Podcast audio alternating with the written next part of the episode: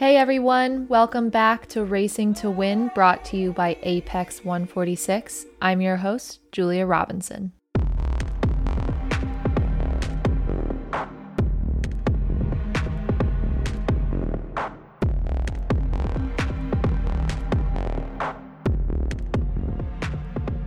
All right, we had a quick week off after the British GP at the Silverstone circuit, and we are on to round 13 of the 2021 MotoGP season. Teams and riders are heading on over to the Aragon circuit, which I feel like I say this every single week, but it's one of my favorite circuits. We've seen a lot of really good battles there, but one thing that I do love about it is that we've seen a pretty diverse mix of manufacturers prevail in the recent years there. So I want to keep this week's podcast short, sweet. It's going to be packed with quite a bit of information as we dive into individual performance indexes, who has historically prevailed in those areas, and how that may affect this weekend's race.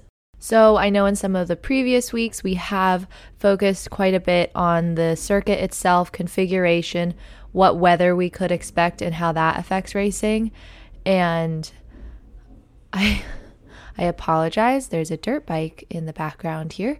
Um, but this week, I really wanted to focus more on the actual performance indexes generated from Apex 146 and really dive into the athletes themselves. So, with that, let's get started and talk racing.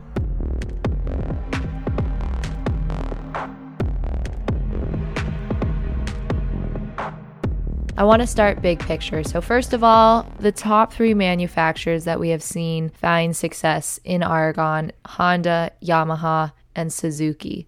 So, looking at historical placements, 2020, we did have back to back rounds at this circuit. The first round, we saw Alex Rins, Alex Marquez, Joan Mir, Maverick Vinales, and Takaaki Nakagami land in the top five. The weekend after, we saw Franco Morbidelli, Alex Rins, Joan Mir, Pol Espargaro, and Johann Zarco round out the top five. So a little bit of overlap there, specifically Rins and Mir. Then, if we rewind to 2019, we saw, of course, Marc Marquez leading the pack, followed by Andrea Dovizioso, Jack Miller, Maverick Vinales, and Fabio Quartararo. So 2020, with Marc Marquez out definitely left the door open for upcoming talent to lead the pack in Aragon. And we saw a pretty mixed group, but again, we saw some consistency with manufacturers, specifically Suzuki and Yamaha. Now, that top list starts to broaden as we dive into specific performance indexes. So, before we outline the different variables that we studied for this week, I want to share our top 10 list um, once we start taking into consideration who prevails most consistently across the different variables studied. And so, who to keep an eye on, Marc Marquez, Fabio Quartararo, Alex Rins, Joan Mir, Jack Miller, Takaaki Nakagami, Franco Morbidelli, Francisco Bagnaia, Alex Marquez, and Maverick Vinales. And now you're probably asking, why do we care so much about these riders? What sets them apart from their competitors? And that is what we are diving into today. So, prior to this episode, I went through and I looked at both the average historical, but also the annual breakdown of a handful of different performance indexes generated by Apex 146. So, the remainder of the podcast, I want to break it down into two sections. First, we're going to actually talk about the performance variables that have been indexed and their significance, and then identify riders who tend to hold superior indexes in these areas. So, first, doesn't really need an introduction, not necessarily a performance index, but grid position. So, who can come into the weekend strong, have a competitive free practice, maybe get straight into Q2, and from there land themselves on the front row hole shot index. So, we all know getting the hole shot means you're able to get off the grid and get to the first corner ahead of everybody else. Well, Apex 146's hole shot index takes into account not only qualifying and a rider's success on Saturday, but also their competitiveness through the first sector because getting to the first corner is great, but how many times have we seen someone get the hole shot, run wide, and then the first half of the race is kind of shot for them? So, Apex 146's hole shot index, again, it takes into account qualifying, but also performance through the entire first sector because that first sector really sets the pace and the mood for the remainder of the race. Prey Index. So, this is studying how well a rider can defend their position and prevent opponents from passing. On the contrary, we also have a Predator Index, and that is studying a rider's ability to overtake opponents at optimal times during a race and locations on a circuit efficiency index, one of my favorite indexes. It takes into account so many different variables, but to put it simply, it emphasizes a rider's ability to maintain forward momentum throughout a race without unnecessary battles. So, how many people can a rider overtake? How well can he defend his position? And how low can he keep his volatility? So, is somebody making clean passes and holding that position? Or are they passing someone, getting passed back, then passing again, and wasting not only energy, but also their tires? Deterioration index. So, somewhat self explanatory, but basically, a rider's ability to be aware of their tires and maintain consistent lap times without a steep degrade. So, is a rider able to manage their tires well enough to know how hard to push in the beginning so that they have tires left for the second half of the race? Or are they just going out guns blazing in the first half of the race and then we see their times dropping, dropping, dropping because they've burnt out their tires? And last but not least, two of our base indexes, speed and consistency. So, speed we're able to break down on a sector level, but we're just looking at a rider's ability to maintain speed throughout all parts of a circuit. That really shows a well rounded rider that's able to adapt to changing configuration and technicality. And in parallel, consistency. How well is a rider able to match their sector and lap times from one lap to the next? One fast lap can get you a really strong qualifying position, but riders have to be able to put together 20 plus fast laps in ever changing conditions. So I warned you there's to be a lot of information packed in today's episode, but that was a pretty quick walkthrough of the different variables we looked at for this week's Aragon GP and what we are identifying as key factors going into the race. What could give one person a significant advantage over the other? So, we're looking at data across a handful of years. We're looking at average historical data, which consolidates the years. And now we're going to talk about the top five or six riders that fall under every single index that we mentioned before. So, just starting with qualifying, historically speaking, the top athletes, not a huge surprise. Marc Marquez, Fabio Quartararo, two really strong qualifiers. And then we have Franco Morbidelli, Maverick Vinales, and Jack Miller. Now, we have seen a pretty strong Saturday performance from Jack Miller this season. Maverick Vinales has definitely been hit or miss. He's going to be coming in with Aprilia, so a whole new team. We're really excited to see what they can bring to this circuit because this circuit has been favorable to Aprilia and also Vinales. And then Franco Morbidelli is, of course, coming from a pretty serious knee injury, so we haven't seen him in the past couple rounds. I wouldn't be surprised if we see him easing in to the season after that time off, but you never know. Once the lights go out, it's all about getting that hole shot and getting to the end of Sector 1 ahead of everybody else.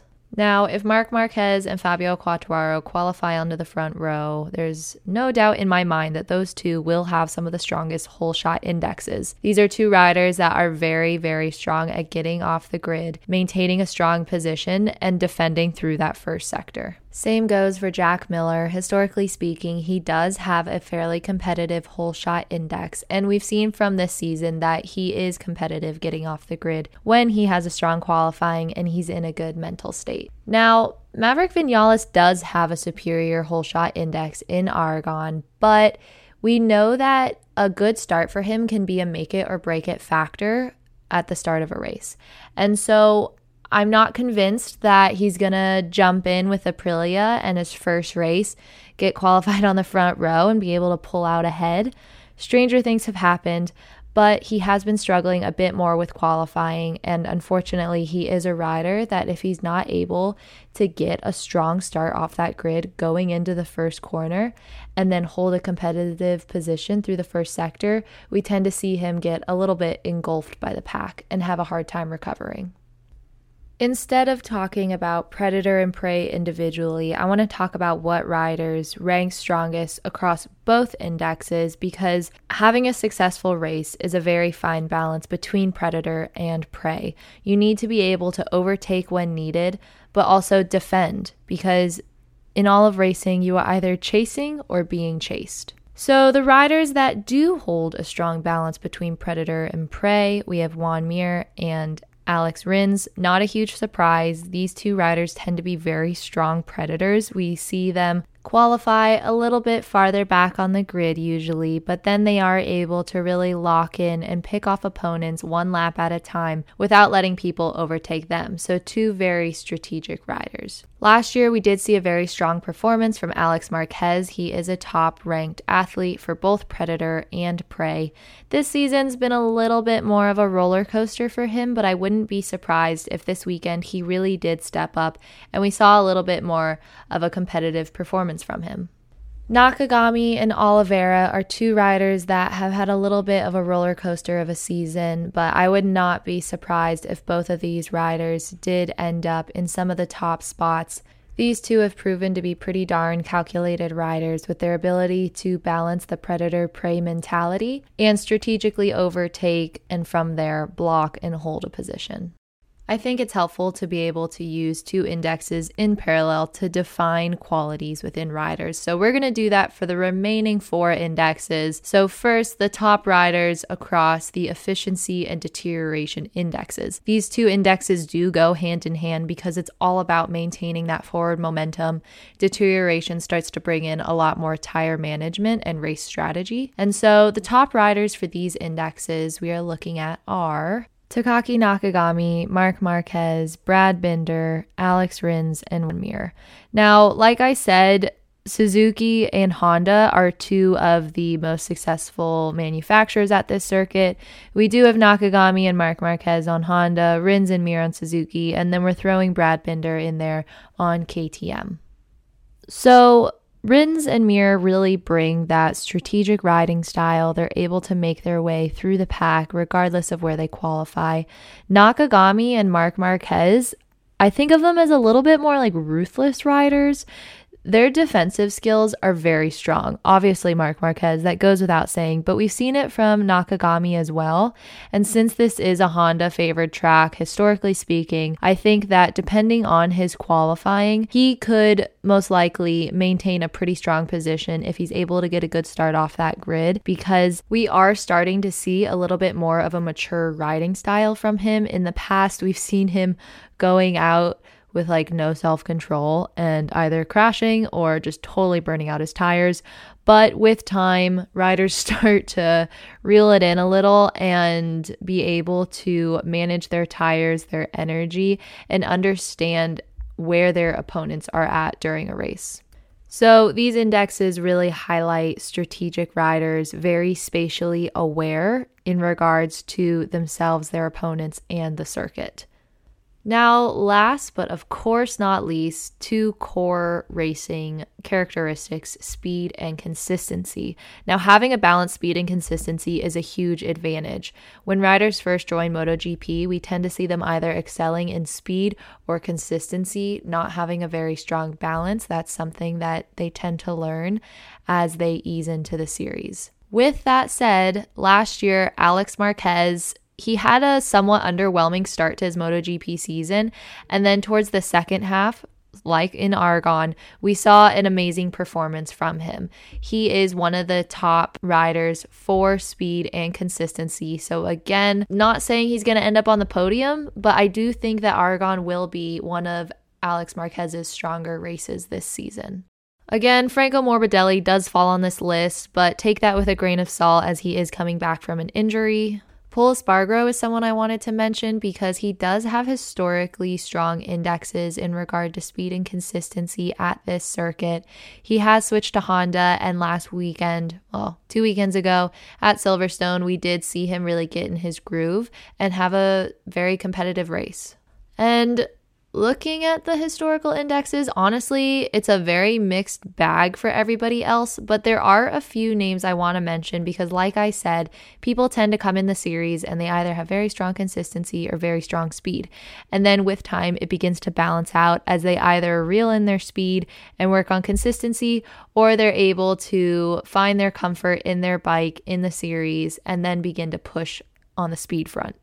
So, Bagnaia is one person that had very superior consistency. He did not fall on the top of the speed index chart, but we know this year he's been competitive and Ducati has found success at this circuit. So, I would definitely keep an eye on Bagnaia. With that, I guess also Zarco. Again, Nakagami, we're going to put on there because he is maturing as a rider with that self awareness in regards to tires. We're also seeing stronger consistency and perhaps a little bit more push with speed. Now, Vinales used to have very dominant speed. I'm gonna say we'll probably see a little bit less competitive speed from him, but he is a very seasoned rider. I would not be surprised if we see him on the top of the consistency charts, but we're just going to have to see how this weekend goes. He's only had one testing weekend with Aprilia, and it did go well, but testing is very different than a racing environment. So, I guess my conclusion for speed and consistency is it's a very mixed bag. It's very dependent on how riders are evolving in their careers individually and with their bikes, and who is able to either mature in a way that they're able to bring down their speed a little to be able to match with consistent lap times, or perhaps they're building their confidence. They've found a very strong foundation and now they're able to match their superior consistency with more competitive speeds. So, this really comes down to knowing the riders, knowing where they are in their careers, and understanding how they're coming from the last race.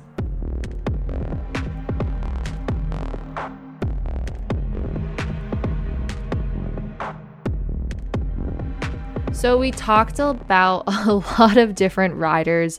There was a little bit of repetition and overlap between them, but I hope that this really illuminates who's competitive, who's well rounded, and what edge certain riders bring to the table and to Aragon specifically.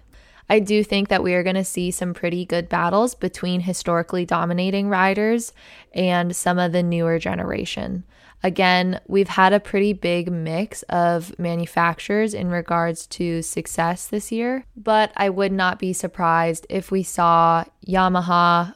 I guess that would mostly be Quartararo if we look at the Yamaha lineup. But I would not be surprised if we saw Yamaha, if we saw Honda, and then some of the younger Ducati riders really pushing hard and finding success in Aragon. I feel like before last year, it was a little bit easier to really predict specifically what manufacturers were going to prevail. But honestly, Aleix Espargaro and Aprilia are coming off their first podium in MotoGP. This is one of his strongest circuits. So definitely keep an eye on Aleix Espargaro. And then the Suzuki boys, again, Rins is coming off of a podium. Mir and Rins both found a lot of success in Aragon last year. And then all that's left is KTM. So we'll throw Binder and Oliver in there as well. so that was a lot of information packed into this episode. I mean, it goes without saying this is a very competitive MotoGP season. Quartararo is currently leading the championship, and every race he tends to pull ahead a little bit more. So, another podium finish for him would be huge in regards to the world championship standings. It is Wednesday. We still have a few more days before riders do take to the circuit. A lot can happen between now and Sunday, but I hope this did get you a bit more prepared for the race weekend, really get an understanding of historically speaking who has prevailed, but more importantly, why they've prevailed and what has given them an advantage over their opponents. Thank you for joining another episode of Racing to Win brought to you by Apex 146. As always, I'm your host, Julia Robinson. Thanks for joining and have a fantastic race weekend.